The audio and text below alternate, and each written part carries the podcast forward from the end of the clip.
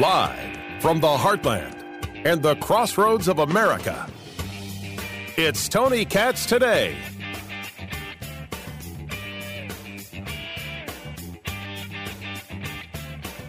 The eyes are still on Florida, but now the eyes are on South Carolina into North Carolina because Ian has picked up the strength. Uh, category one seems to be where it's it's at. Will it, it'll it'll make landfall today, possibly while we're on the air, and it's going to make its way through uh, to to North Carolina not just on the shore, but as it goes through, probably a tropical storm as it hits the western part of North Carolina. Tony Katz, Tony Katz today. Good to be with you. Uh, the phone number, 833 got Tony. I said I'd take calls. I said I'd do it. 833 468 8669. 833 got Tony. These texts between Elon Musk and Jack Dorsey. These texts are extremely important because what these text messages state is that the faith in Twitter is zero. That the idea that Twitter is this platform of free speech is not real. Twitter exists to promote specific narratives and voices. And it was so bothersome to Jack Dorsey that he knew he had to leave. Now, I, I, I must say, I have a hard time with painting Jack Dorsey as uh, a, a hero in this conversation. Because I believe that if your company is engaged in something destructive, you must say so. You must say, hey, this is destructive. And you must stop it.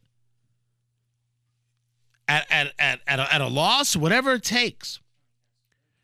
So the story goes that the text messages, as as they they they they read out, part of the text messages, as they read out, state the fact that what you have or what you should have is a new platform, but maybe not a new platform because what Jack Dorsey said to Musk in messages is I believe it must be an open source protocol funded by a foundation of sorts that doesn't own the protocol, only advances it. A bit like what Signal has done. I'm, I'm on Signal, but I, I mean, I use it as a text messaging services. I don't even know how else I would use it.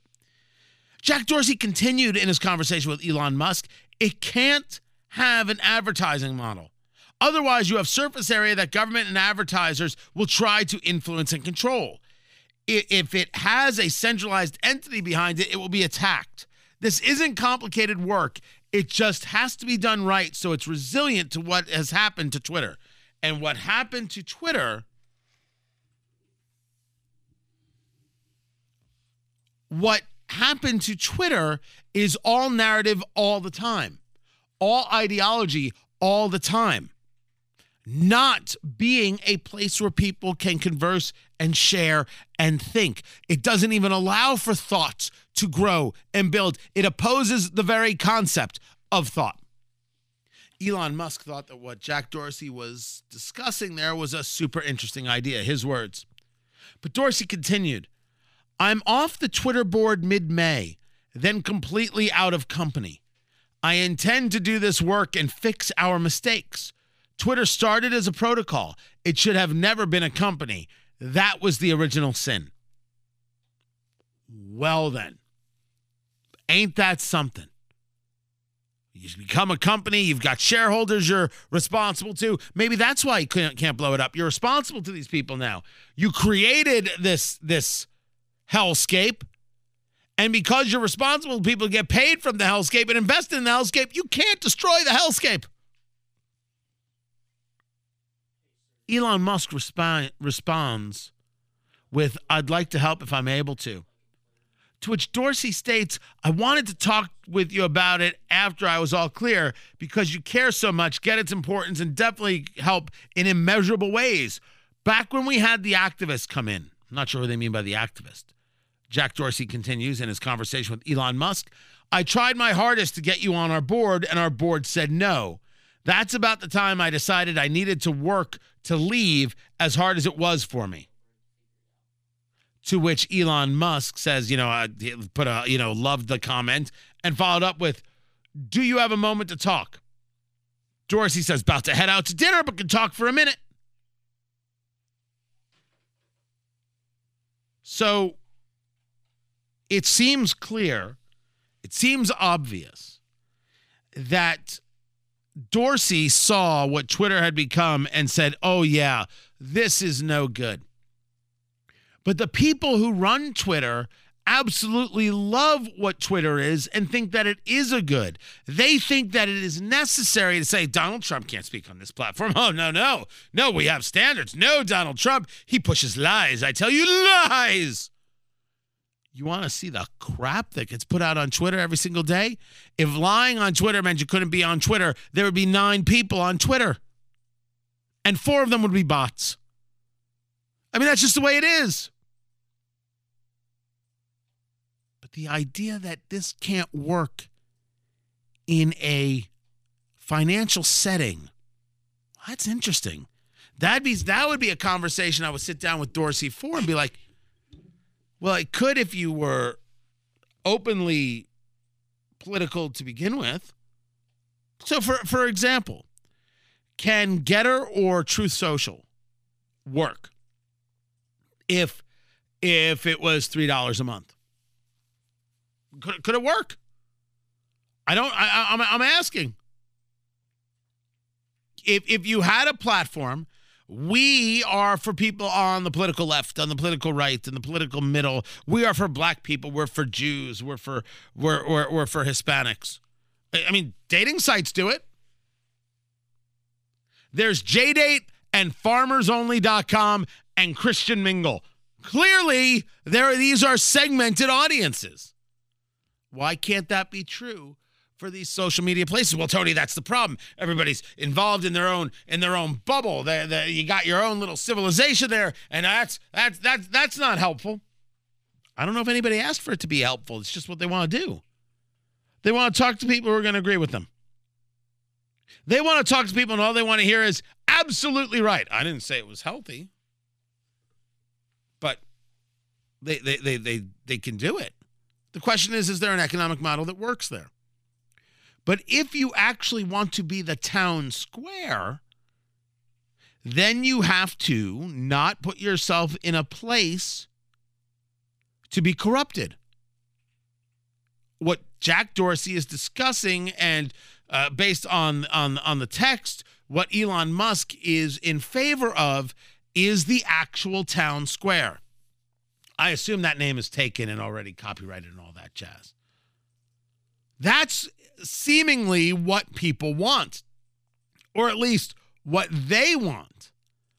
I put forth to you, it isn't actually what people want.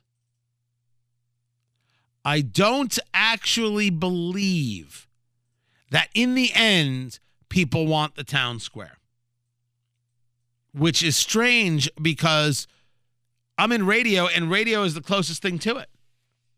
I put out a phone number 833 468 8669. 833 got Tony. That's that that that's my number. You can call in and talk to me right now. Now, there's some calls we, we don't take. That's that's absolutely true. That is absolutely positively true.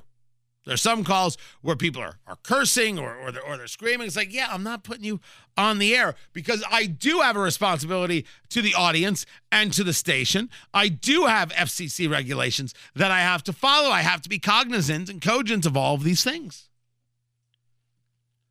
But compared to any other medium, this is the place of immediacy, and this is the place where people can agree and disagree, or throw out questions, or ask, you know, ask about philosophies and all those kinds of things, and just be very, very clear with it, which matters and matters uh, quite a bit.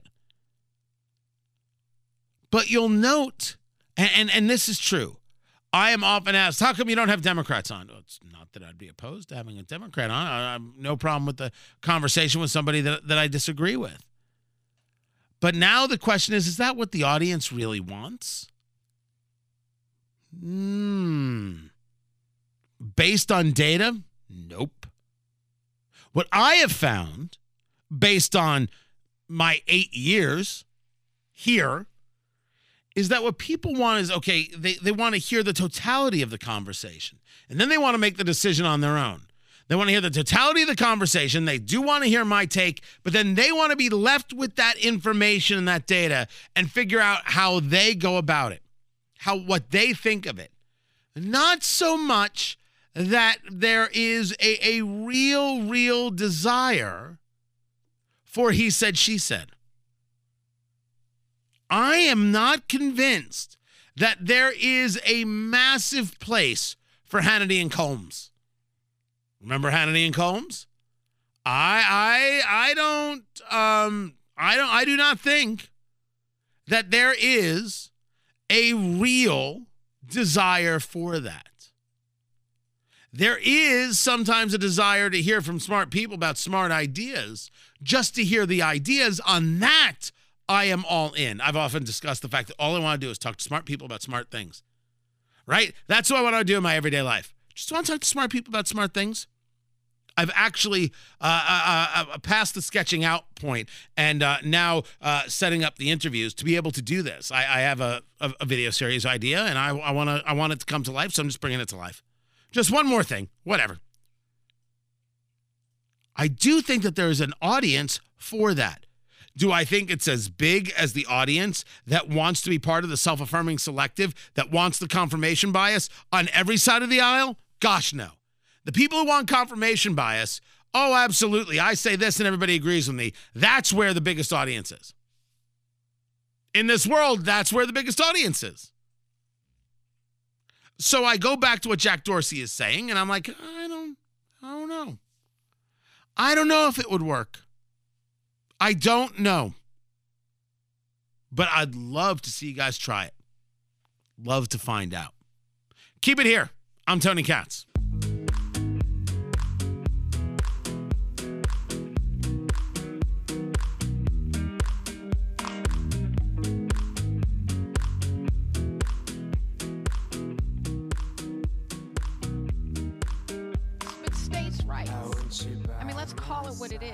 Is. A states' rights argument.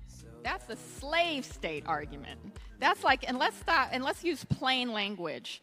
What the Supreme Court's trying to bring us is states' rights, and they mean 1860, 1767. Actually, I think it's even deeper, deeper than states' rights. It's, it's, it's because the state, what they're saying, state supreme courts, we won't even I, listen to you. It, so they're like, it's the rights of white majorities it, in those states, right, in the state legislature which yeah. is what states' rights yeah, really yeah. meant. That's my point. Yeah, they don't right? even want to listen to they, their own court. Well, so, but this is the point, though, is you, and, and, and this is why, and I, I want to go back to what Roland said. What we do in states matters.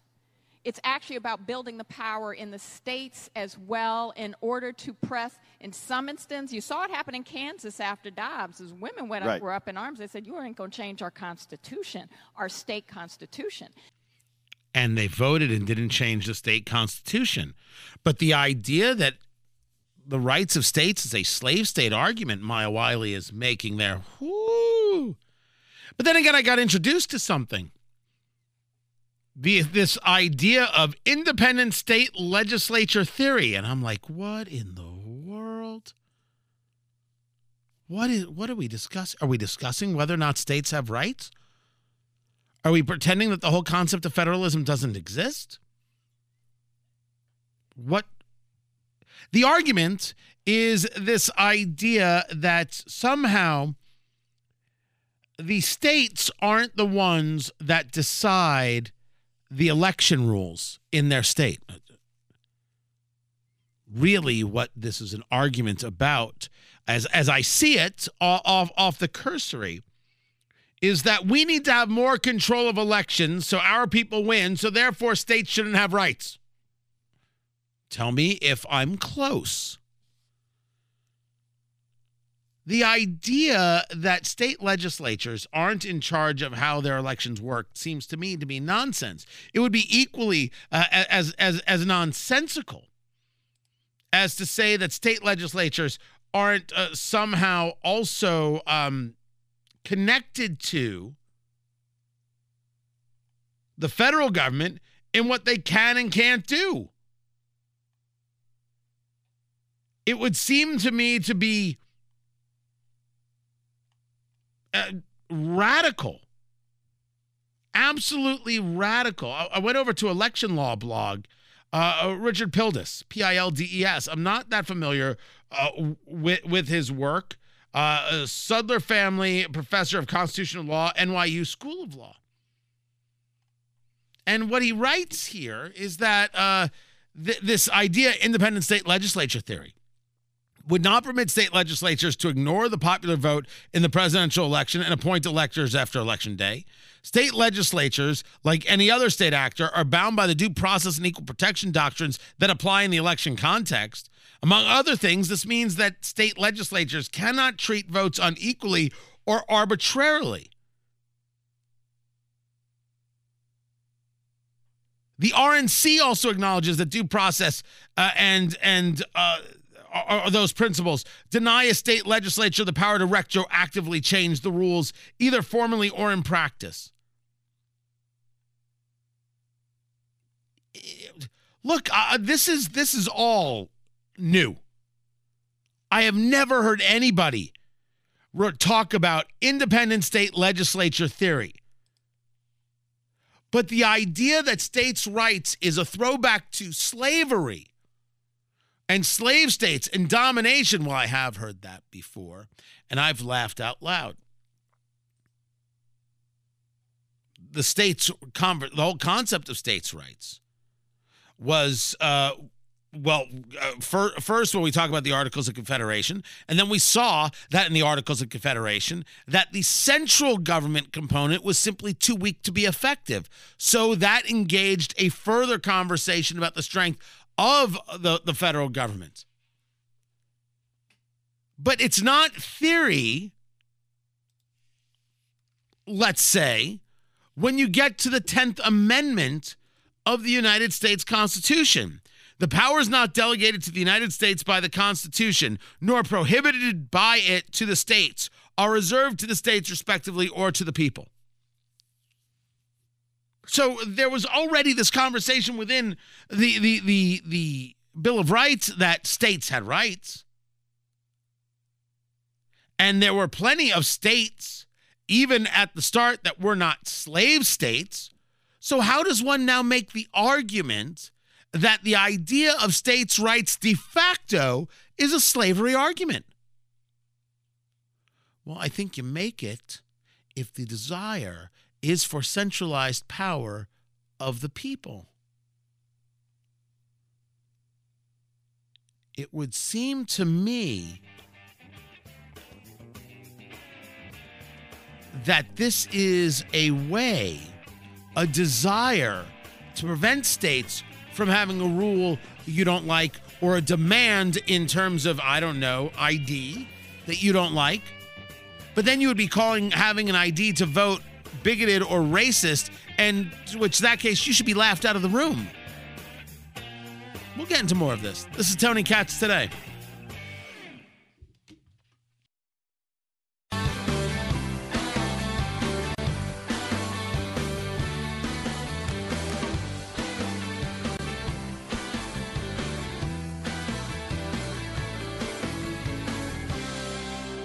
The 2022 College Football Playoff National Championship, which is a heck of a lot to say, generated sales of $156 million.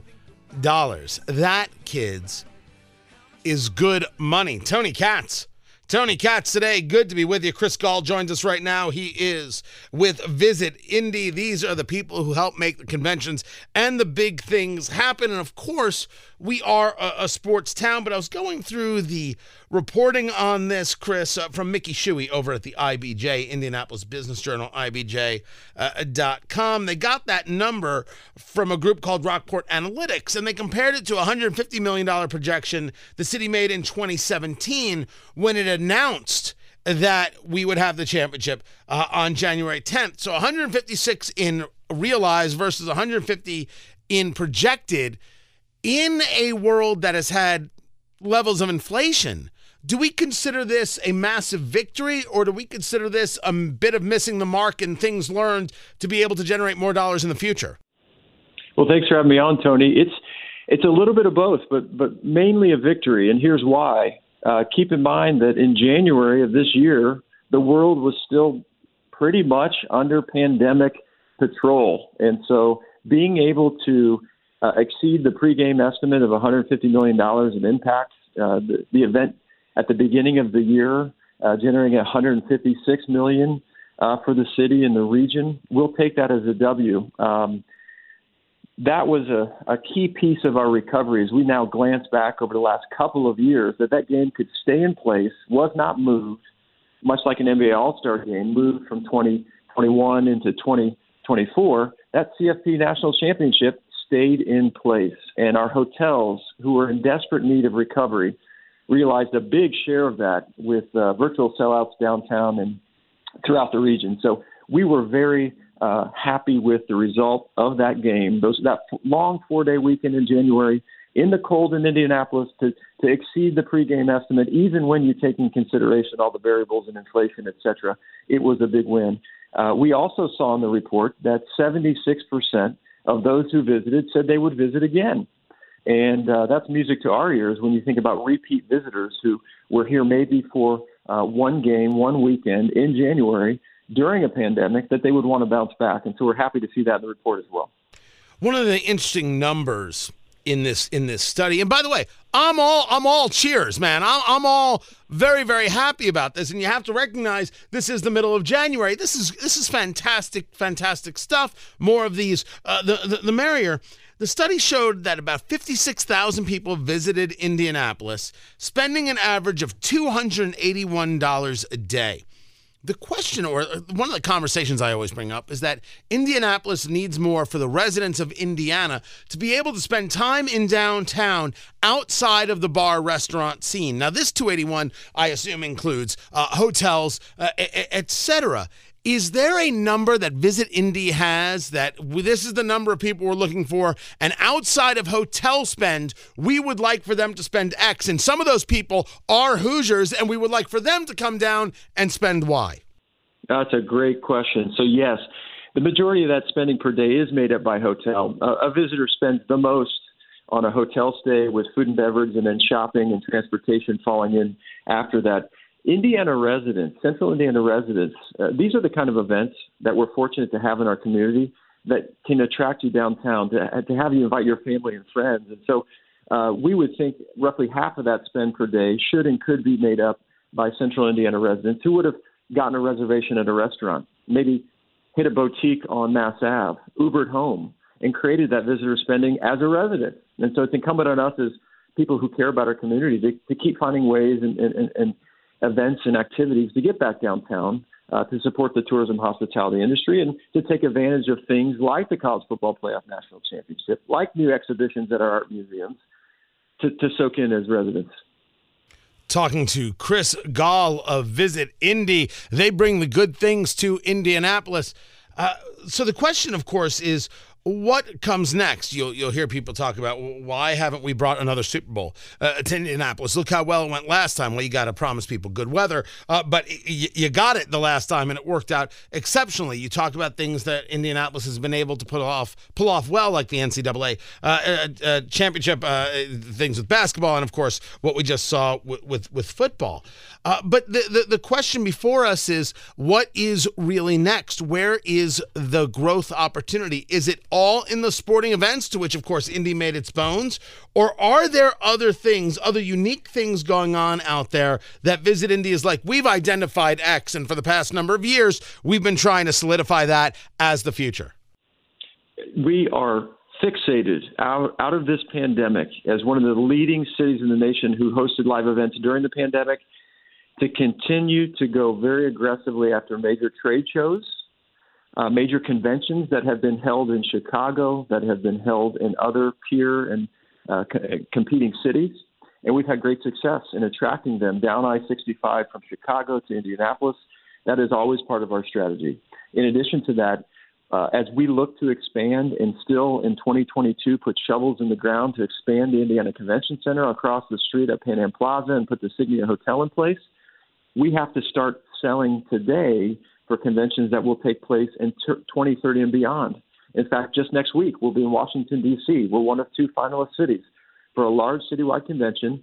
It's between Indianapolis and another Midwest city for 2030. This is a $60 million piece of business that we want. And so we're going very aggressively saying we are an ascending city and we're a city that's growing. We're a city that has a world class airport and we can host events from the Super Bowl to the college football playoff national championships. And we're expanding and getting bigger. So uh, we're being very aggressive, Tony, on the tourism front to be first out and continue to be first out of this pandemic.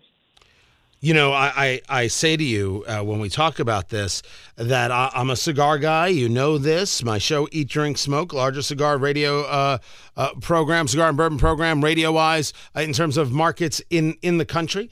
Um, and I would love to see the Premium Cigar Association, which is questioning the long term viability of Vegas, come to Indianapolis, but Indianapolis won't let you smoke a cigar at the convention center. How much business do we lose here in Indy from either a regulatory scheme or a a generalized distaste of oh that's not the kind of thing we want here?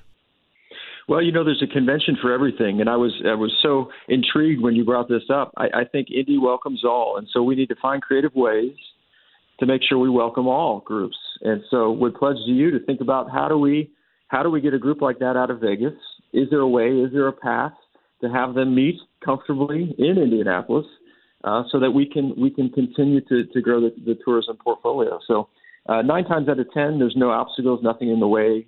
Uh, with ordinances or, or laws on the books, uh, we're usually a welcoming city for all. And so let's find a way to carve a path outside to, to see if we can bring that group here. And, and again, the best meetings, I'll tell you, all your listeners, we're, we're the biggest cheerleaders and champions and advocates and advertisers of our city. And you do a great job advocating for the state and for the city when you're on the road and on your on your program, on your show, on social media.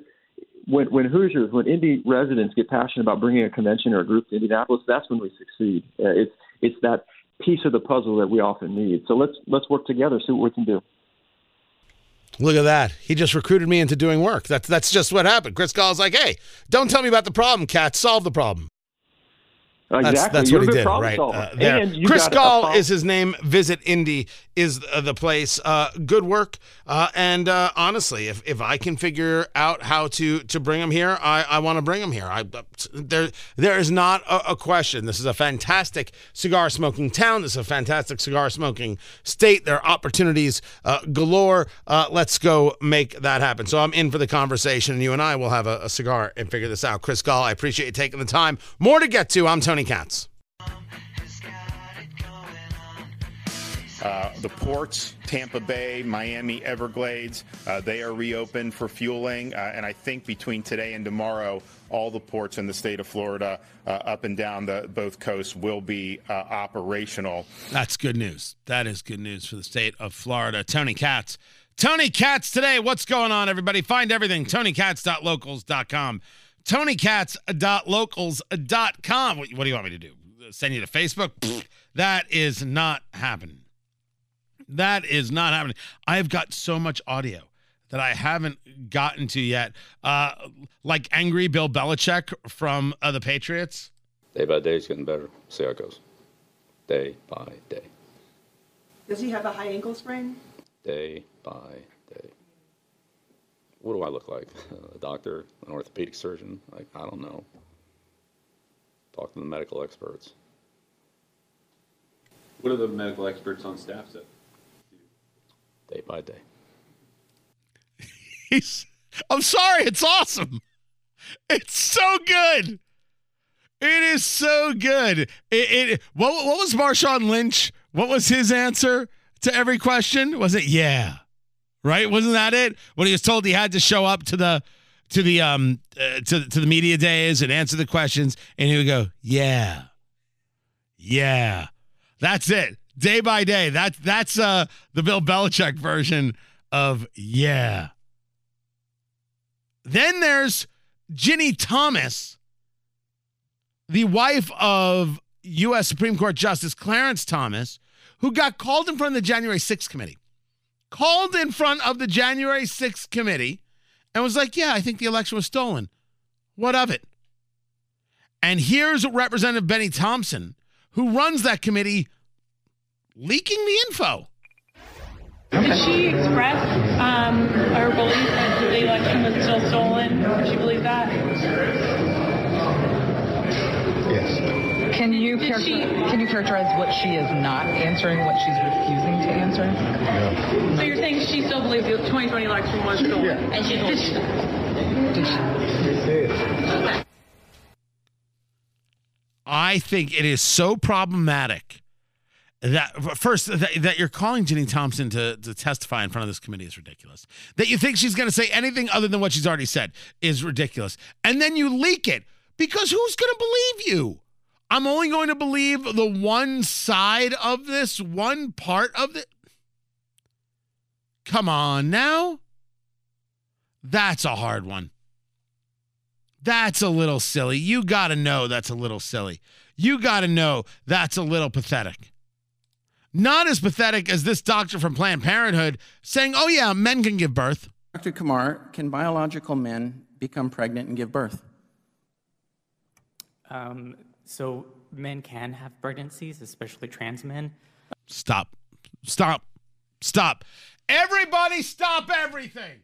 Everybody in the sound of my voice, no more work. Everybody sit down. Put put down the coffee. Coffee is for closers. Listen to what I'm saying. Men cannot give birth. Well, that's just great. Just a fact. Just a fact. Anytime you hear anything like this, Dr. Kumar, can biological men become pregnant and give birth? Um, so men can have pregnancies, especially trans men. anytime you hear that, you should hear this in your head. What you just said is one of the most insanely idiotic things I have ever heard. At no point in your rambling, incoherent response were you even close to anything that could be considered a rational thought. Everyone in this room is now dumber for having listened to it. Men cannot give birth. Not now, not never, not ever. It has never happened in the history of the world, and it never will. Men cannot give birth. So, why would you say this? And then you say it this way Men can have pregnancies, especially trans men. No, they can't. Because trans men aren't men. Now, listen to me carefully, because I'm not going to be told I'm a bigot. I'm up for the fight. You, as an adult, make decisions. I don't have to appreciate it, approve it, or accept it, or even understand it. I can point to a million subjects, not a trans subject, but a million subjects to which I hear what people talk about, hear ideas they have, watch them do things, and be like, nope, I don't get it. I'm not there. I don't understand it. Nope. You live your life. But if you are a woman and make the claim that you're a man, you can get pregnant. If you are a man and claim that you are a woman, you cannot get pregnant because only women get pregnant and no man in the history of ever has ever gotten pregnant. So if you're a woman and make a claim that you're a man and then claim you're a man who's pregnant, this isn't true. That's a lie. The biggest problem is that you want me to accept your lie. You want me to digest that lie and you want me to live with it. I'm sorry, I don't know who the hell you think you are. But I won't do that for you. I won't do that to myself. I won't do that to my family. I will not ruin them. I will not ruin myself by absorbing lies and lying for you and somehow thinking your lie is truth. I won't manipulate myself and I won't let them watch it. I don't care if you're insulted because you don't give a good holy damn about insulting me. And I really wish you would because within that is decency. You don't ask for my acceptance. You're right. You don't need my acceptance to live your life. You ask me to lie to you and to lie for you and to lie around you and to lie to others, including my family? No. No. I'm not doing that. If that means we can't be friends, that's okay. If it means you want to call me names, don't worry. I'm willing to fight. You want me to lie to myself. You want me to lie to others so you can engage this way. I won't do it. I never got asked whether you thought I thought it was okay. You don't get to ask me to lie for you. You don't get me to ask me to lie to you. And men have never and will never have children. I mean, I guess there's science a thousand years in the future, but then again, I was promised flying cars by now, and that hasn't happened. So I'll stick with with my numbers. It ain't happening. Men don't have children. I'm Tony Katz.